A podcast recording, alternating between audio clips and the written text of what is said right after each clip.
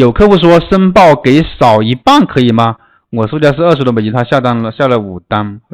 申报的话尽量真实，你如果说虚报的话是有风险的。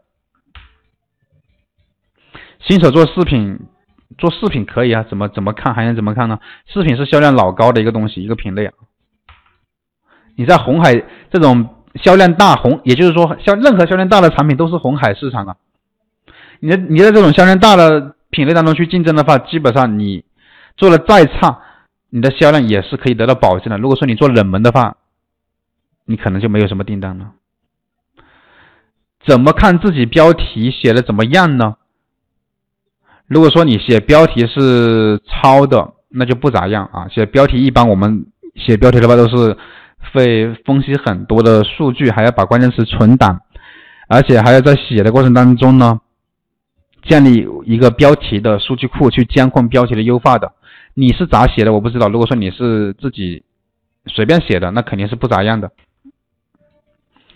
然后最关键的是，你的标题要看写的咋样，要写出来之后，你的曝光量肯定要高。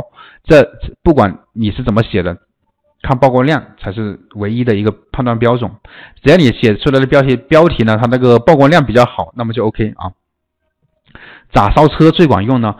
咋烧车最管用？你可以报名咱们的 VIP 课程，因为我们烧了几百万，这么多店铺，每个店。你不说多了，对吧？每个店一个月七八千的啊，上万的这种很多啊。我们烧了几百万，我们知道怎么样去烧车啊，花最小的钱得到最大的一个效果。你想学这种东西呢，你可以来这里内部来学习一下。如果说你只是想学一些直通车的基础的一些东西，对吧？怎么设置的？你看官方的那个直通车课程就就管够了啊。物流模板设置包邮好还是不包邮？刚刚不是说了，设置肯定这个肯定是包邮的会更好。你自己买东西呢，你是希望买包邮的还是不包邮的，对吧？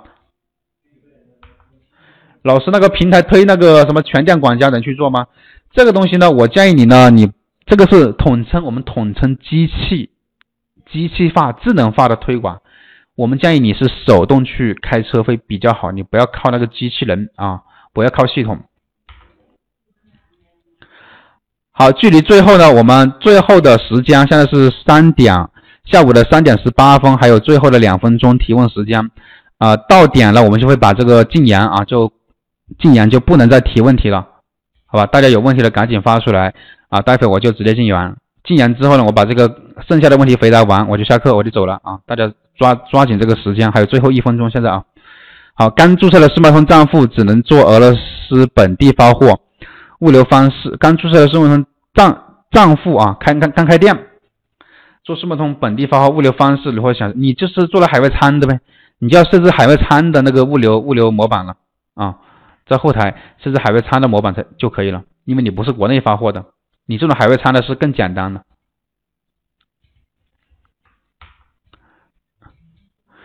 呃，我做三 C 的，现在乌克兰发不了货，那我不是，那我是不卖，对，可以不可以选择不卖这个国家了。像我们这种小白，能在数码通开店吗？你有营业执照就可以开店。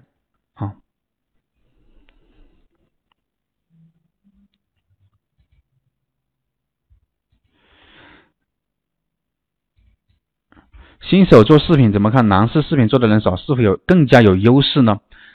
呃，一般做视频呢，你不要去不要去想着啊，是不是男士更有优势？因为男士的话，肯定虽然是没什么人做，但是呢，女性的视频一般是卖的最多的啊。这是为什么？男士的有是有人买，但肯定没有女女士的卖的更多的。你做视频，你可以选择卖男士的，也可以选择卖女士的，这都可以去上架去卖的，都没关系的。这里去测试就好了。去卖一段时间就知道了。营业执照跟速卖通售卖的品类要一致吗？你这个东西跟速卖通没有关系，知道吧？你营业执照，你营业执照你不做速卖通，你就是做淘宝、做抖音小店，你也要你营业执照经营范围要有，你能经营这个东西，别人平台才可以可以给你卖这个东西啊。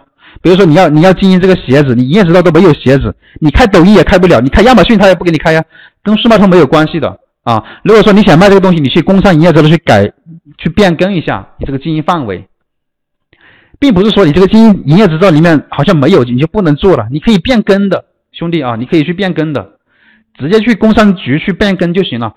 你不会的就找那个会计那个代办的那个代办公代开公司那个人啊，让他给你去变更，发个几百块钱给他，让他给你去搞，一下就搞定了。这很简单，这没什么难的啊。